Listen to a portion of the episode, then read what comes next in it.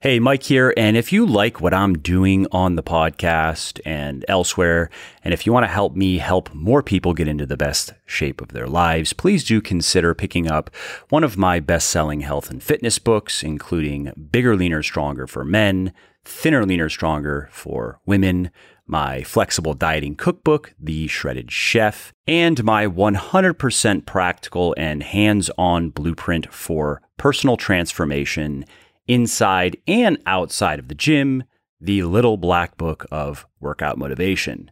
Now, these books have sold well over 1 million copies and have helped thousands of people build their best bodies ever. And you can find them on all major online retailers like Audible, Amazon, iTunes, Kobo, and Google Play, as well as in select Barnes & Noble stores. Again, that's Bigger, Leaner, Stronger for Men Thinner, Leaner, Stronger for Women, The Shredded Chef, and The Little Black Book of Workout Motivation. Oh, and I should also mention that you can get any of the audiobooks 100% free when you sign up for an Audible account, which is the perfect way to make those pockets of downtime like commuting, meal prepping, and cleaning more interesting, entertaining, and productive. So if you want to take Audible up on that offer and if you want to get one of my audiobooks for free, go to www.legionathletics.com slash audible. That's L-E-G-I-O-N athletics slash A-U-D-I-B-L-E and sign up for your account. Hello, hello, and welcome to another episode of Muscle for Life. I am your host, Mike Matthews, and as football season is upon us yet again, I thought it would be a good time to talk about Tom Brady's diet, which, in case you are not familiar with it, it has become a bit of a, an obsession for many Americans. You see, Tom published a book back in 2017 called the TB12 method. And since then, his eating habits have gone mainstream in a major way. Every major media outlet has weighed in multiple times on his dietary habits, and you can even find I tried Tom Brady's diet and here's what happened articles and videos online. And unlike many of these fly by night celebrity diets, Brady's has earned some staying power. And the main reason for this, of course, is the halo effect. He is one of the greatest and most accomplished athletes of all time, and so anything he says and does is likely to be judged favorably by many people.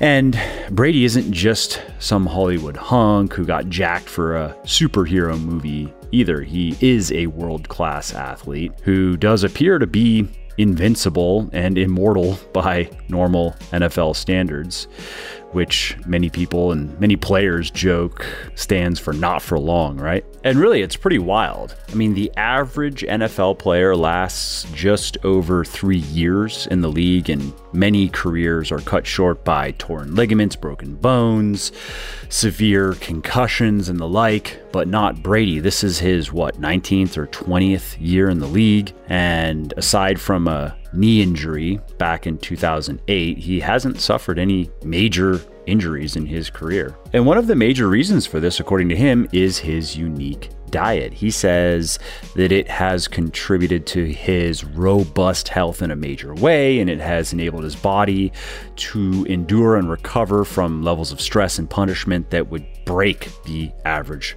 person.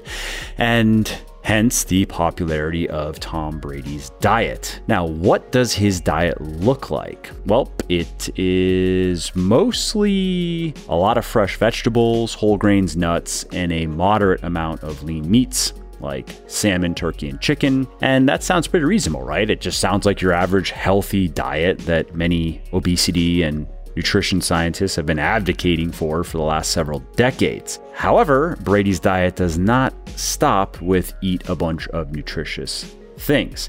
And that's where it starts to get controversial because Brady's version of clean eating requires eating more or less only nutritious things and prescribes a number of strange restrictions, including no gluten, bread, pasta, or white flour of any kind, no coffee or caffeine, no cooking oil, no potatoes, peppers, or mushrooms, no drinking water during or around meals, no eating within three hours of bedtime, and no eating fruits with other foods. And once you've wound through all the twists and turns of Brady's diet, which we're going to do in this podcast, you really can't help but wonder if there is any method to this apparent madness. I mean, if you were to tear random pages out of some of the best selling diet books of the last 20 years and follow whatever you found, you would probably end up with something similar to Brady's diet.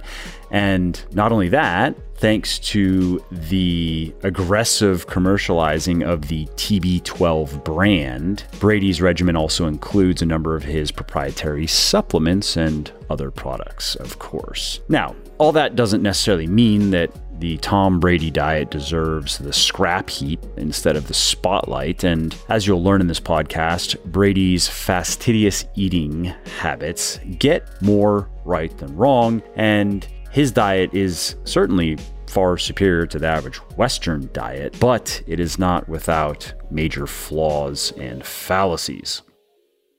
Let's start with a more in depth analysis of his diet. What is the Tom Brady diet? Well, let's start with a fun analogy.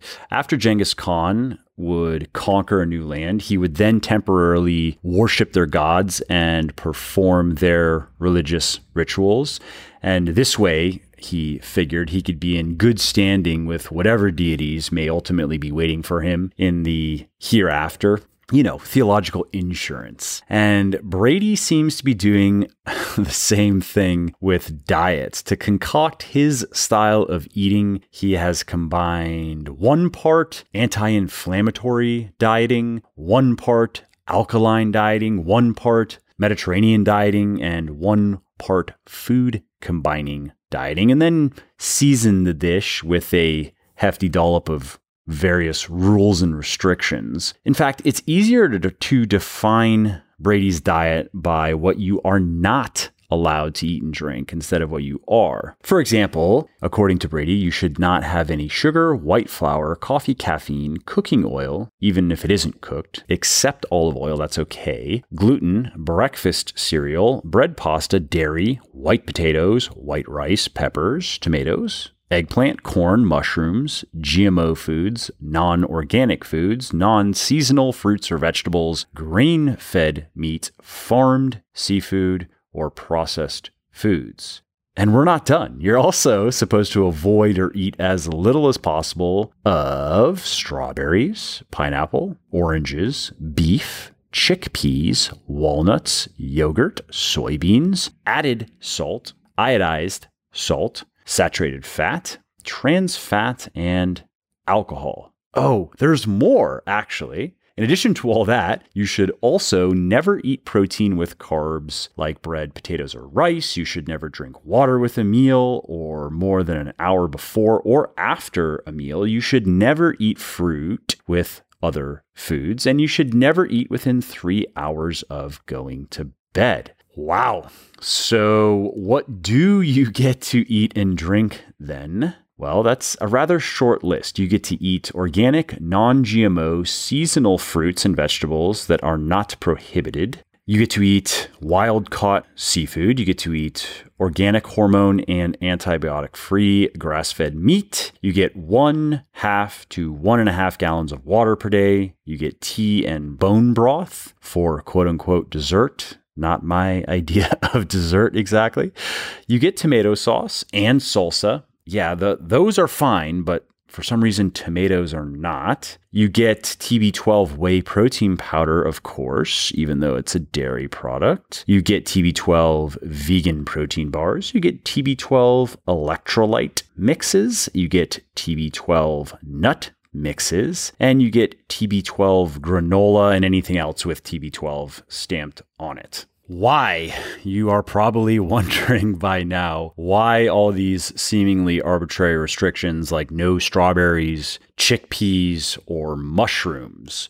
Well, Brady says it's because he wants to avoid quote unquote acidic and quote unquote inflammatory foods as much as possible. And even foods that are normally considered healthy can supposedly fall into those two categories. For example, despite being generally recognized as perfectly healthy to eat and nutritious foods, strawberries, oranges, and kiwis are apparently acidifying and thus should be shunned. And the same goes for tomatoes, potatoes, dairy, and mushrooms, which are all deemed inflammatory and therefore off limits. Accordingly, most of the Brady approved foods are supposed to be alkalizing and anti inflammatory, which are mostly meaningless buzzwords used to make nutritious foods sound more special than they really are, similar to the superfoods label, right? And why should you do all of this? Well, if you don't, Brady says, you are going to be courting all kinds of disease and dysfunction. However, Brady's a generous God and understands that most of us mere mortals lack the discipline to deny our carnal urges and fully buy into his formula for physical purity. And that's why we only need to follow it most of the time. It's all about balance, Brady says. So, to summarize, Tom Brady's diet is his take on a number of different highly restrictive fad diets. And Brady's version boils down to a number of precepts we can call the Tom Brady diet rules. And they are one, eat mostly anti inflammatory foods, two, eat mostly alkaline foods, three, never combine these food groups dot dot dot four drink 12 to 25 glasses of water per day ideally with tb12 electrolytes and five eat as little saturated fat and cooking oil as possible. All right, now let's review each of these rules in more detail. Let's start with number one, which is eat mostly anti inflammatory foods. Now, for this one, we got to start with the dictionary. We got to start with a definition of inflammation, which, according to the Oxford English Dictionary, is a localized physical condition in which part of the body becomes reddened, swollen, hot, and often painful, especially as a reaction to injury or infection. So, in other words, inflammation is a process the body uses to defend against and recover from illness and injury. Now, inflammation is also a complex, poorly understood phenomenon that is involved in many illnesses, adaptations, and functions in the body. And it can have both positive and negative effects depending on the circumstances and how much, the degree, the severity. Because too much inflammation is often undesirable, and in some cases, too little inflammation is undesirable. Like in the case of muscle building, inflammation is part of the process that results in bigger and stronger muscles. So, if you were to take drugs that reduce inflammation, like NSAIDs, for example, after lifting weights, research shows that you would gain less muscle and strength over time than if you did not take those drugs. Now, we also know that eating nutritious foods, exercising, and taking certain supplements all helps reduce inflammation in the body. But exactly which protocols are best for this is still up in the air. That, of course, has not stopped health gurus from adopting and whoring out inflammation reduction as a panacea of sorts that is to be maximized through dubious pills, powders, and dietary and lifestyle choices.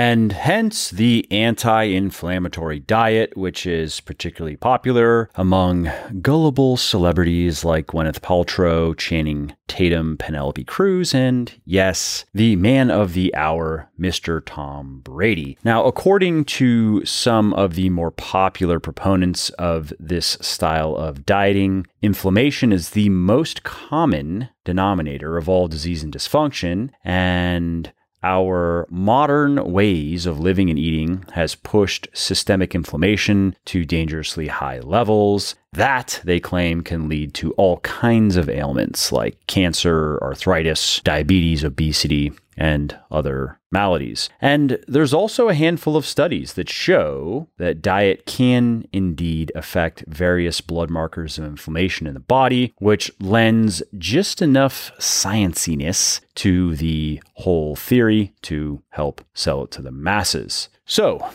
what foods are inflammatory? Well, that depends on who you ask, of course, but the usual scapegoats are things like sugar, gluten, white flour, saturated fat, coffee and caffeine, red meat, processed meats, most grains, and cooking oils like canola, safflower, and peanut oil. And which foods are anti inflammatory? Well, that list mostly boils down to most fruits and vegetables, olive oil, seafood, and more or less all of the other stuff that every diet book recommends. And so this presents a bit of a paradox because this quote unquote anti inflammatory approach to eating is eh, actually fairly reasonable and rather healthy, but not for the reasons we are told. Here's why. One, there are many, many different kinds of inflammation in the body, and they can be helpful or harmful.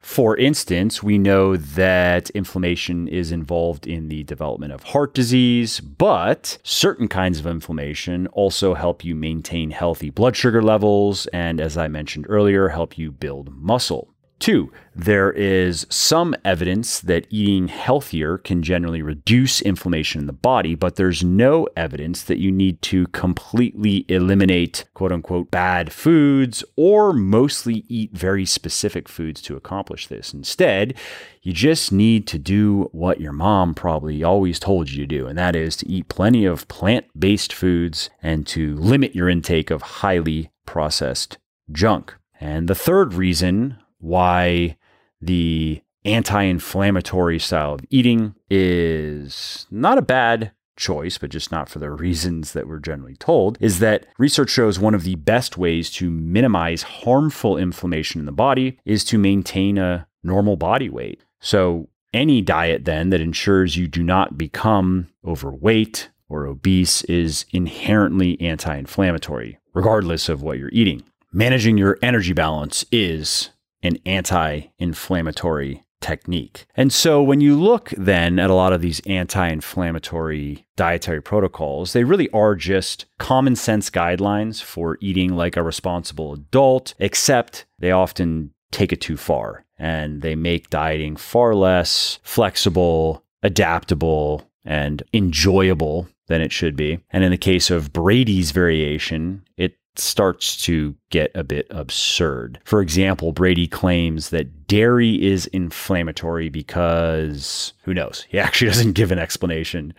And not only is his advice to avoid dairy unnecessary and unsupported, it is also directly contradicted by his advice to drink his TB12 whey protein shakes. According to Brady, whey protein is inflammatory, but not his whey protein, of course, because it's whey protein isolate or who knows, I don't know. And yes, his is not inflammatory even when you are eating several scoops per day. Brady also fingers caffeine as pro inflammatory without providing any explanation or evidence as to why this might be. And so, if you go look for yourself in the caffeine literature, you find, for example, that moderate coffee intake is associated with a lower risk of cancer and mortality and is free of adverse effects such as general toxicity, cardiovascular effects, effects on bone status and calcium balance, changes in adult behavior, increased incidence of cancer, and effects on male fertility. In other words, moderate coffee intake appears to be perfectly healthy. So, the bottom line here is Tom Brady's version of the anti inflammatory diet doesn't really offer any health benefits that you can't get from other more flexible, healthy ways of dieting. All right, let's move on to the Tom Brady diet rule number two that I shared earlier, and that is to eat mostly alkaline foods. So, an anti inflammatory diet is not enough. You also must follow an alkaline diet as well. That is part of the Tom Brady protocol. And to understand what this is, you need to understand pH. So in chemistry, pH is a measure of the acidity of a solution. And if a pH is less than seven, it is acidic. And a pH greater than seven is alkaline. And the more acidic a substance is, the more it can react with other substances and cause various chemical changes. Now, the theory behind the alkaline diet goes like this. One, the body functions best when the pH in your blood stays within a narrow, healthy range, and disease and dysfunction result from allowing your blood pH to drop too low for too long. Two, some foods have a high pH, alkaline foods, and some foods have a low pH, acidic foods. And three, eating too many acidic foods lowers the blood's pH, making it more acidic and causing all kinds of internal mayhem like bone and muscle loss, back pain, and decreased growth hormone production. Now, most alkaline dieters recommend that you limit your intake of all kinds of foods like meat, poultry, fish, dairy, eggs, sugar, grains, and caffeine. And they say you should eat a lot of plant foods instead, like fruits, vegetables, legumes, and nuts. In some cases, they also recommend that you consume only alkaline water, only water with a pH over seven. And, you know, the truth is, you could do a lot worse than that in the kitchen. If you were to do exactly what I just said, it's not going to impair your health. But as in the case of the anti inflammatory diet, not for the reasons you are being told. Namely, research shows the foods you eat do not significantly impact the pH of your blood or any organ in your body. And that's a good thing because if they did, we would all be dead by now. You see, like body temperature, blood pH is tightly regulated to remain in the range of 7.36 to 7.44. And this is something that scientists have understood since the 1930s. You will find this in literature that is almost 100 years old now. And to really move that blood pH needle, you need to go to extremes. I'm talking about developing diabetes, starving yourself for extended periods of time, overdosing on alcohol, stuff like that, not eating a few donuts or a bowl of broccoli. Now, Brady's version of alkaline dieting is extreme. His twist banishes a bunch of foods that are normally allowed on alkaline friendly menus. For example, Brady recommends you limit your intake of strawberries, oranges, and kiwi, which are generally green lighted by advocates of the alkaline diet. And Brady's reasoning for this is simply that those little guys are acidic. And I guess he's right in a way because strawberries, for example, do have a pH of around three to four, but that does not mean they are bad for you. You see, nearly every food you eat is acidic to some degree in that its pH is below seven. And this includes many Brady approved foods like blueberries, which have a pH of 3, grapes 3.5 to 4.5 pH, and olives around 3.6 pH. Even Brady's beloved staples like sweet potatoes, squash, and spinach have a pH of less than 7, which means they are all acidic to one degree or another. And this is exactly why research stretching back to the beginning of nutrition science says the pH of the foods we eat does not matter in the least. They are all broken down in the acid pit that is the stomach, and the body uses a variety of powerful mechanisms to regulate its pH levels. So, in other words, worrying about the pH of the individual foods you eat is like worrying about the nitrogen content of the air you breathe. It is simply a non issue. And a good recent example of this fact comes from a meta analysis, which is a study of studies that was conducted by scientists at the University of Calgary. And these guys and gals analyzed the data from five studies where people ate different amounts of acidic foods and took various measures of bone health. And the researchers found there was no relationship between the amount of acidic food people ate and the markers of bone degradation or calcium loss. Hence the following conclusion quote, there is no evidence that increasing the diet acid load promotes skeletal bone mineral loss or osteoporosis. Promotion of the alkaline diet to prevent calcium loss is not justified. Oh, and while we are busy pillaging claims of alkalinity and health, let's meet the man who popularized the alkaline diet, one Robert Young.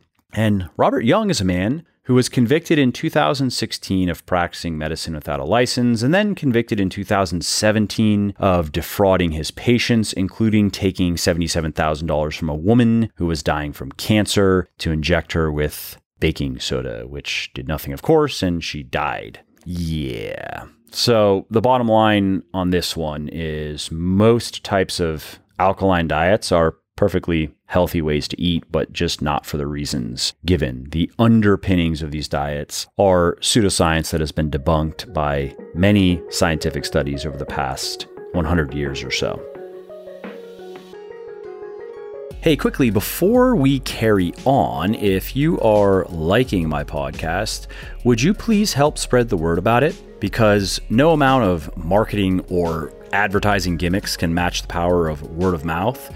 So if you are enjoying this episode and you think of someone else who might enjoy it as well, please do tell them about it. It really helps me. And if you are going to post about it on social media, definitely tag me so I can say thank you. You can find me on Instagram at Muscle for Life Fitness, Twitter at Muscle for Life, and Facebook at Muscle for Life Fitness. All right, let's move on to Tom Brady diet rule number three never combine these food groups. This is another idea that has been around for a long time that combining certain food groups is a bad idea. For example, the best selling 1999 book, Get Skinny on Fabulous Foods by Suzanne Somers, claimed that protein and carbs require different digestive enzymes and so should be eaten separately to optimize digestion and absorption. Now, Brady's diet advice echoes this, but he had to take it further of course, being the goat and all. And he demands that you never eat protein with carbs like bread or potatoes, and you never eat fruit with other food, and you never drink water with meals. Why? Who knows? No explanation is given, actually. Now, as for number one, not eating protein with carbs like bread or potatoes, I'm not aware of any research on how eating protein with carbs might affect digestion, but I do know of a long list of studies showing that the body has no problem processing and absorbing both carbs and protein when they're eaten together. So it's a fair assumption that Brady is just wrong here.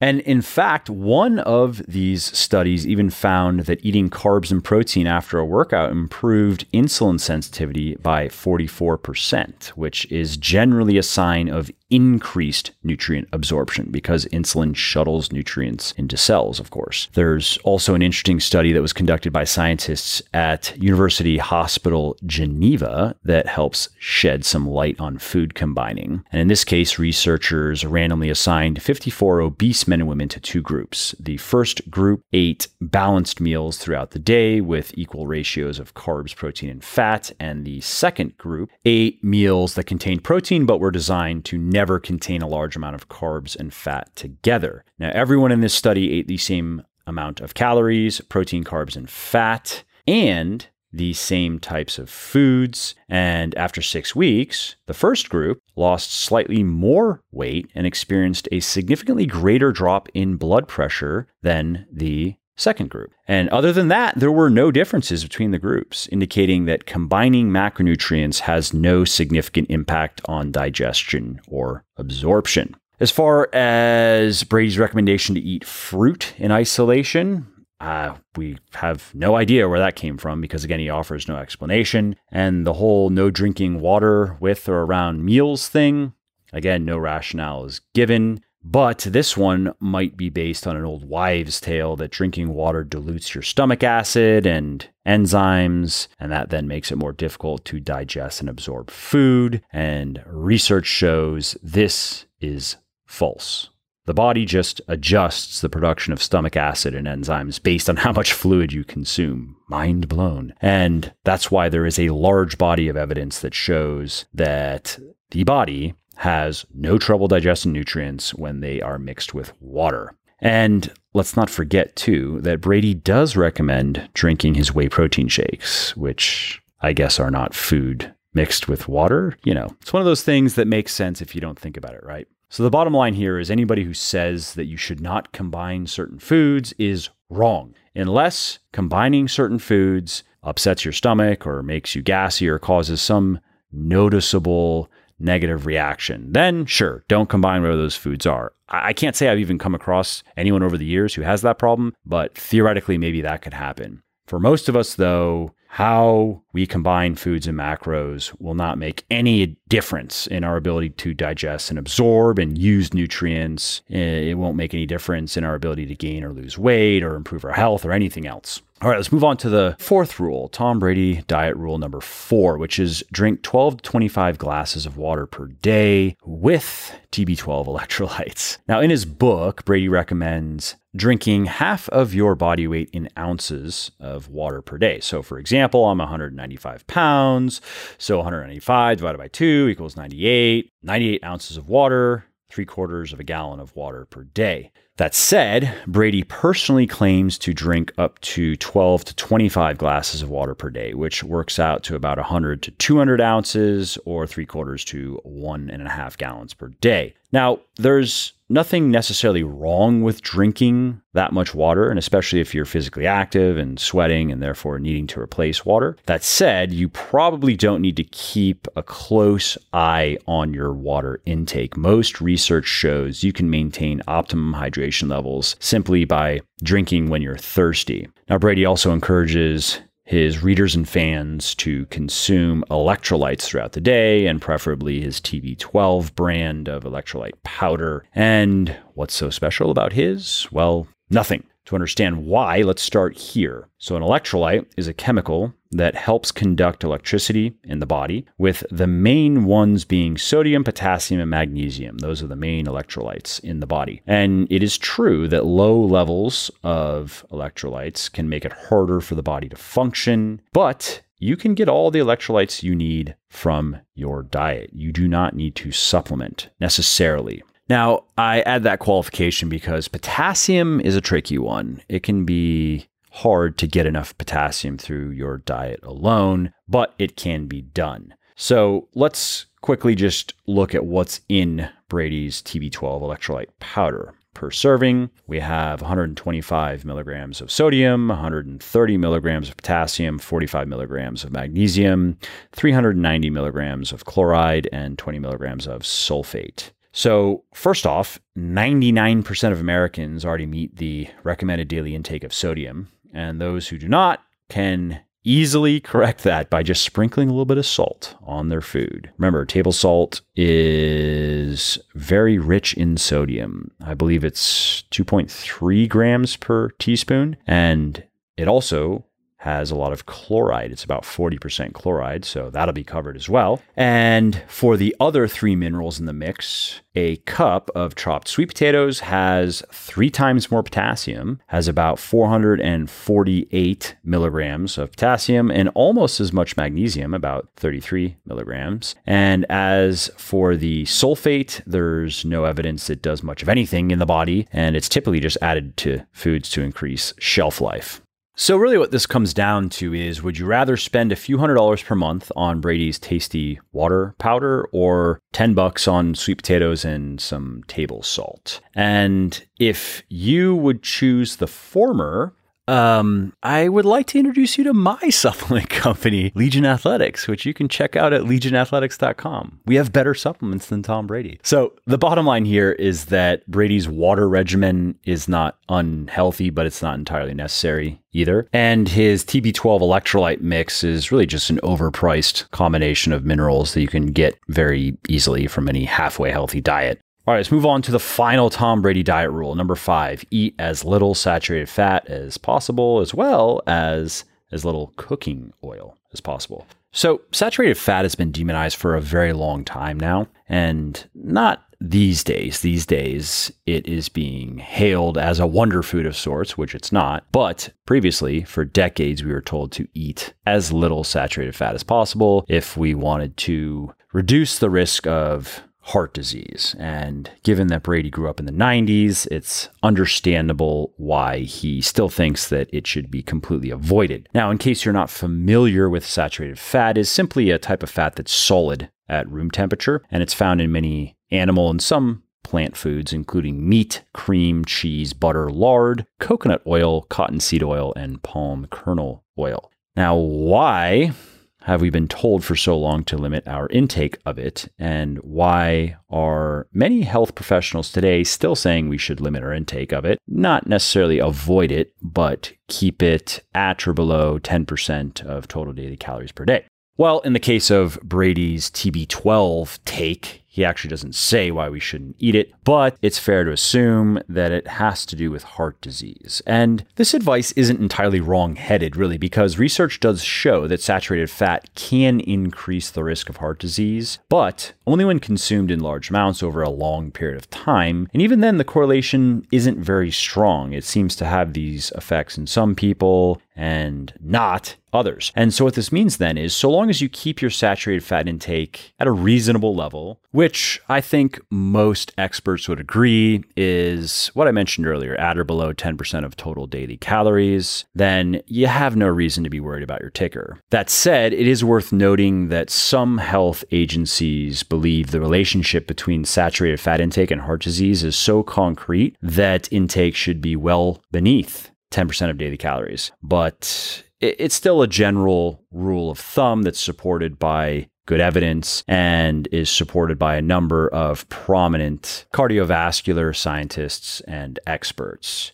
Now, some research also suggests that saturated fat may increase inflammation in the body, but as you learned earlier in this podcast, that doesn't automatically mean it's unhealthy. In fact, most long term studies show that moderate saturated fat intake has no negative impact on heart health or longevity. Now, according to Brady, saturated fat is not the only greasy boogeyman. Cooking oil should be avoided as well, except olive oil where you must. Now, cooking oil could refer to just about any fat that people use to cook with, but typically it refers to oils with large amounts of polyunsaturated fats like canola oil, soybean oil, peanut oil, sunflower oil, walnut oil, and safflower oil. And for a long time, government health agencies, diet experts, and doctors told people that they should replace their saturated fat with these types of oils with polyunsaturated fat in order to reduce the risk of disease. And several lines of evidence show this was probably a mistake. First, as you just learned, the evidence for saturated fat increasing the risk of heart disease is weak. And if you eat a sensible diet, then your saturated fat intake is probably well below 10% of your daily calories. If you start tinkering around in your meal planning spreadsheet, then you will see what I'm talking about. It takes a concerted effort to break the 10% of daily calories limit for saturated fat. Furthermore, emerging evidence shows that some polyunsaturated fats may have negative effects in the body when consumed in large amounts, and particularly if they are cooked first. And this is why Brady recommends no cooking oils except olive oil, which should be used sparingly. Now, as Brady's personal chef says, I'll use raw olive oil but I never cook with olive oil. I only cook with coconut oil. Fats like canola oil turn into trans fats. Now, there's actually a kernel of truth there, but it's mostly irrelevant. You see, research shows that exposing fats like soybean, walnut, sunflower, canola, and olive oil to high heat can transform a small fraction of the fatty acids into trans fats, which are very harmful to the body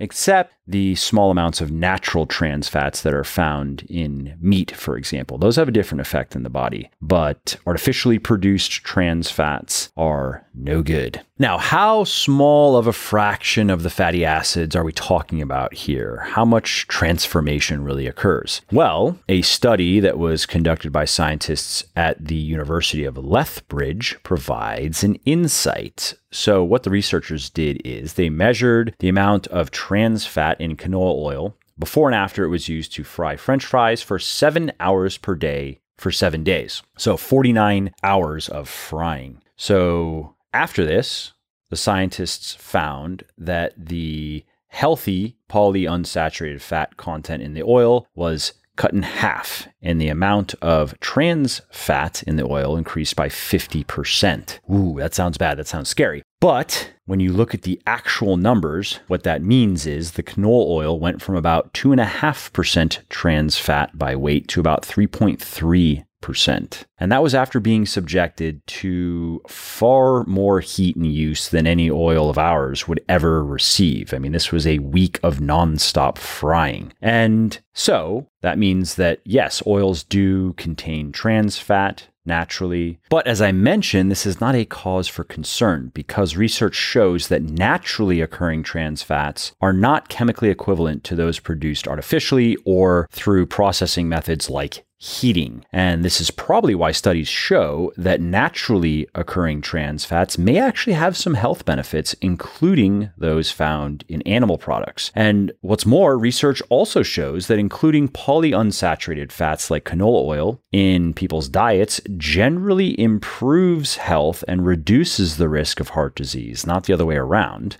That said, it is probably a good idea not to superheat volatile oils like canola, soybean, and sunflower oil, and instead, you can use olive oil. Yes, contrary to what Brady says, olive oil is actually an ideal candidate for cooking because it is rich in healthy monounsaturated fats that are highly resistant to burning, so much so that it barely converts into trans fat whatsoever during cooking. A good example of this can be found in a study that was conducted by scientists at Alexandria University. And in this case, the researchers fried eight batches of potatoes for 15 minutes each in olive oil that was heated up to 356 degrees Fahrenheit and then took samples of the oil after each bout of frying. And after analyzing the samples, the researchers found that the two hours of cooking increased the trans fat content of the oil from about 0.0 0.045% to about 0.082%. And yes, that is a vanishingly small amount of trans fat that would have no impact on your health and well being. And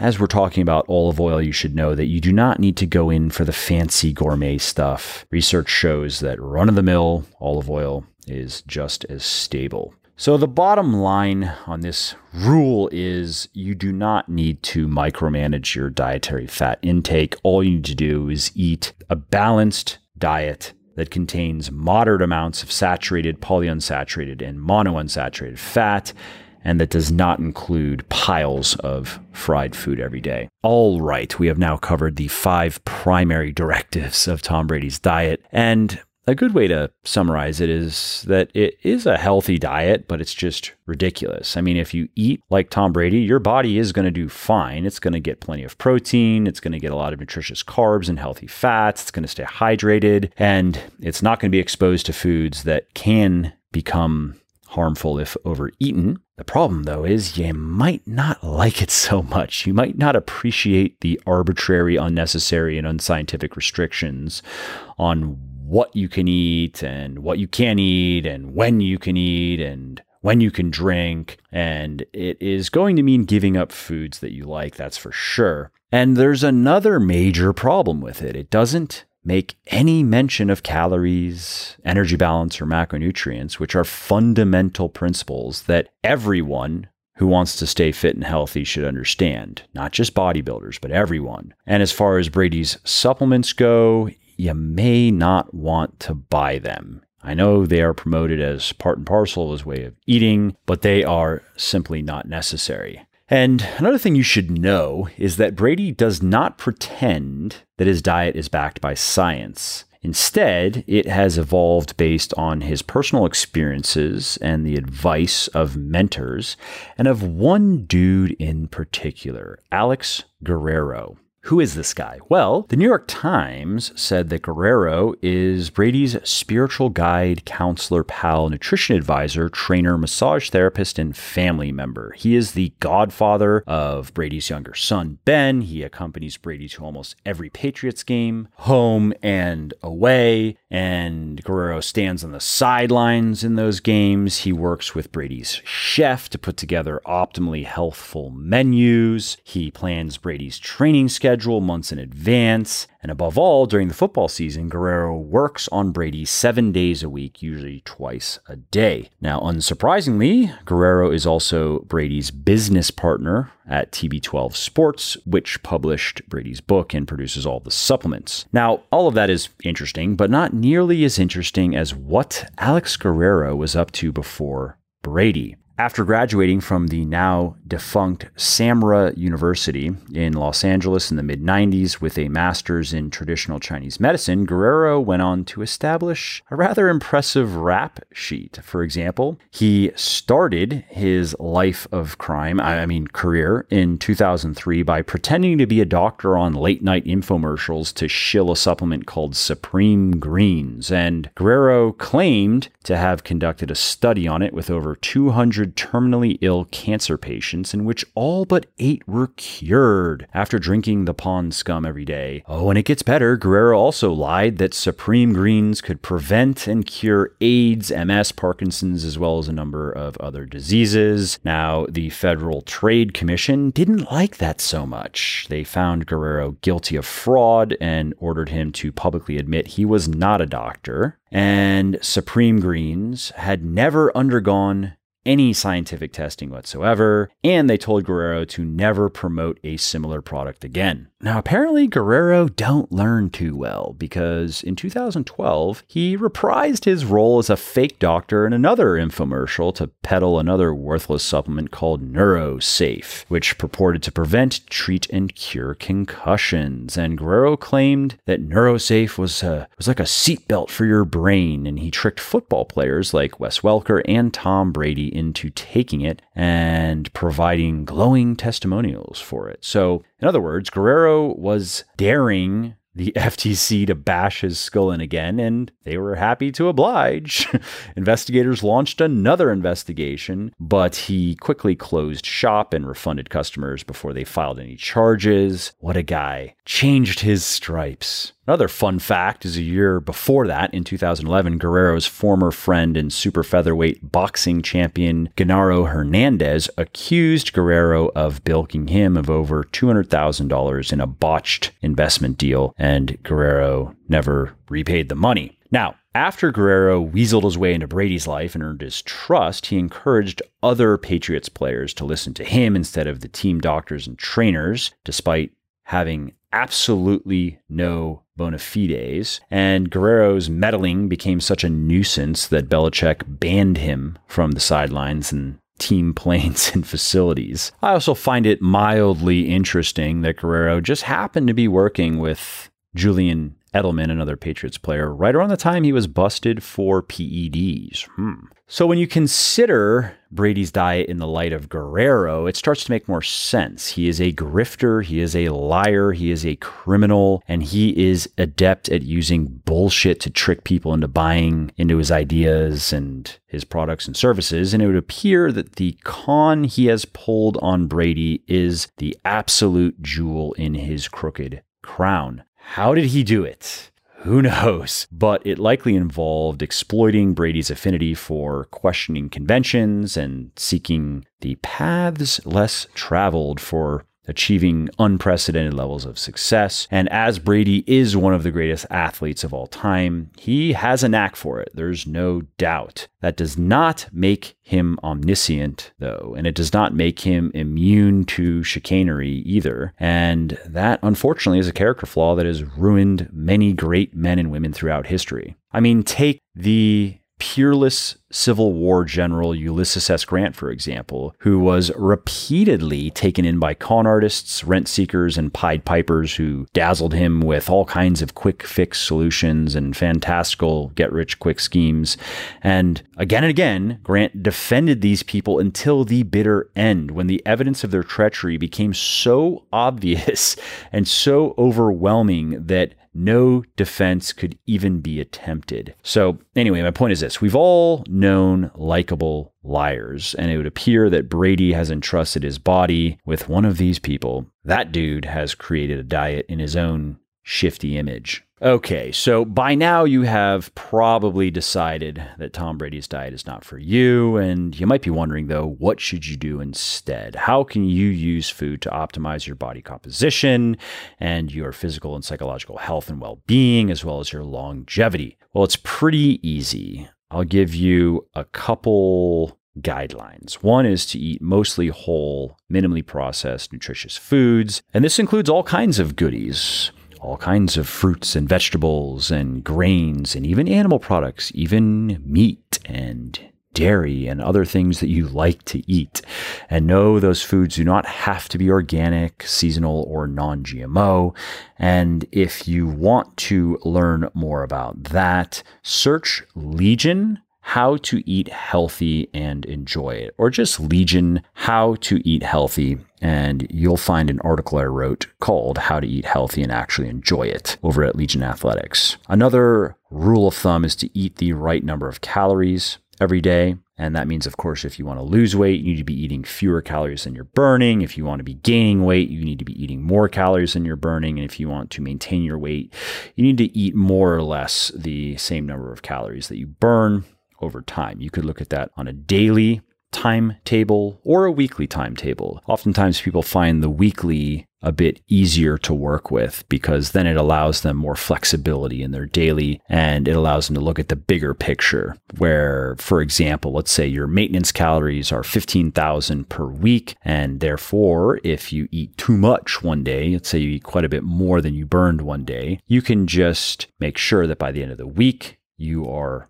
right around where you need to be. You can adjust your intake on the following days. Another good rule of thumb is to eat enough protein because a high protein diet benefits your body in many ways. It increases fullness, feelings of fullness, satiety. It helps you control your blood sugar levels. It helps reduce muscle loss and increase muscle gain. It helps increase fat loss and more. And the bottom line with this is really for most people under most circumstances, especially physically active people, a high protein diet is just superior to a low protein one in just about every way. All right. Well, that's everything that I wanted to cover regarding Tom Brady's diet. And to summarize, in case you haven't listened to the entire episode, I know this was a longer one. His diet's healthy enough. It includes a lot of protein, it includes a lot of vegetables and whole grains and seafood. And it does exclude a number of foods that people tend to overeat, which becomes problematic, like sugar, refined carbs, and fried goodies. The downside of Brady's diet, though, is it places you in a dietary straitjacket that you will eventually tire of. And especially when you realize that it's mostly comprised of pseudoscience and quackery. But that is not a slight on Brady per se, because he does not say that it's backed by science. He says it's just backed by his experience. It is what has worked for him. And it's really not his brainless child so much as his personal guru, Alex Guerrero's. And this dude is a bad hombre, as El Presidente likes to say. This guy is a convicted con man with a penchant for pretending to be a doctor to sell useless supplements on late night infomercials. Hashtag life goals. So, Anyway, if you want to eat a diet that's going to help you feel, perform, and look your best at any age, you don't need to go through all of Brady's hoops. Instead, you just can focus on eating mostly whole, minimally processed, nutritious foods, eating the right number of calories every day, eating enough protein, and I'll throw in an extra tip, which is to exercise regularly.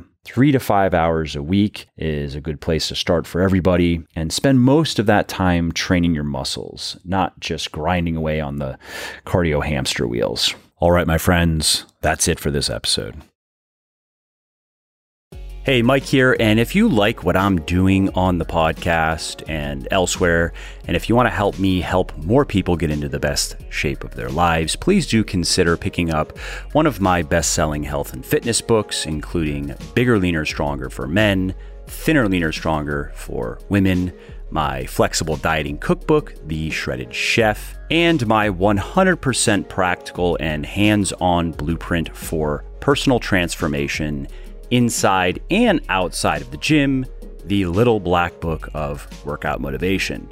Now, these books have sold well over 1 million copies and have helped thousands of people build their best bodies ever.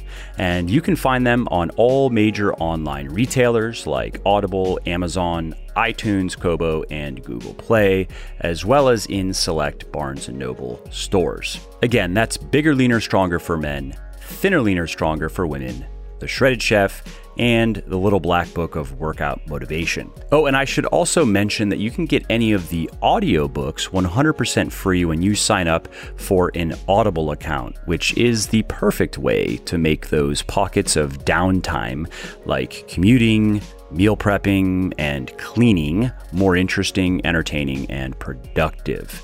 So, if you want to take Audible up on that offer, and if you want to get one of my audiobooks for free, go to www.legionathletics.com slash audible. That's L-E-G-I-O-N athletics slash A-U-D-I-B-L-E and sign up for your account.